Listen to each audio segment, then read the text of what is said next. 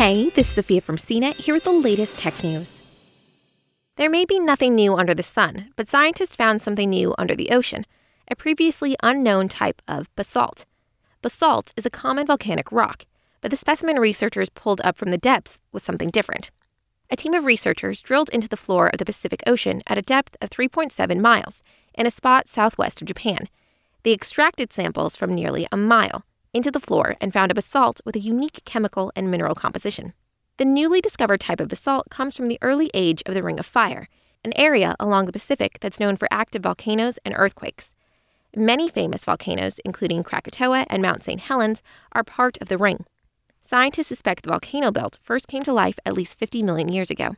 The basalt had remained hidden under layers of ocean sediment, and it required an ambitious research vessel, the JOIDES Resolution, and its special drilling rig to reach the samples.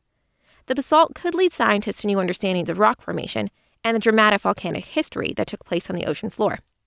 The Ring of Fire remains a hotspot for the Earth's volcanoes and is even responsible for creating new islands from undersea eruptions. For more of the latest tech news, visit cnet.com.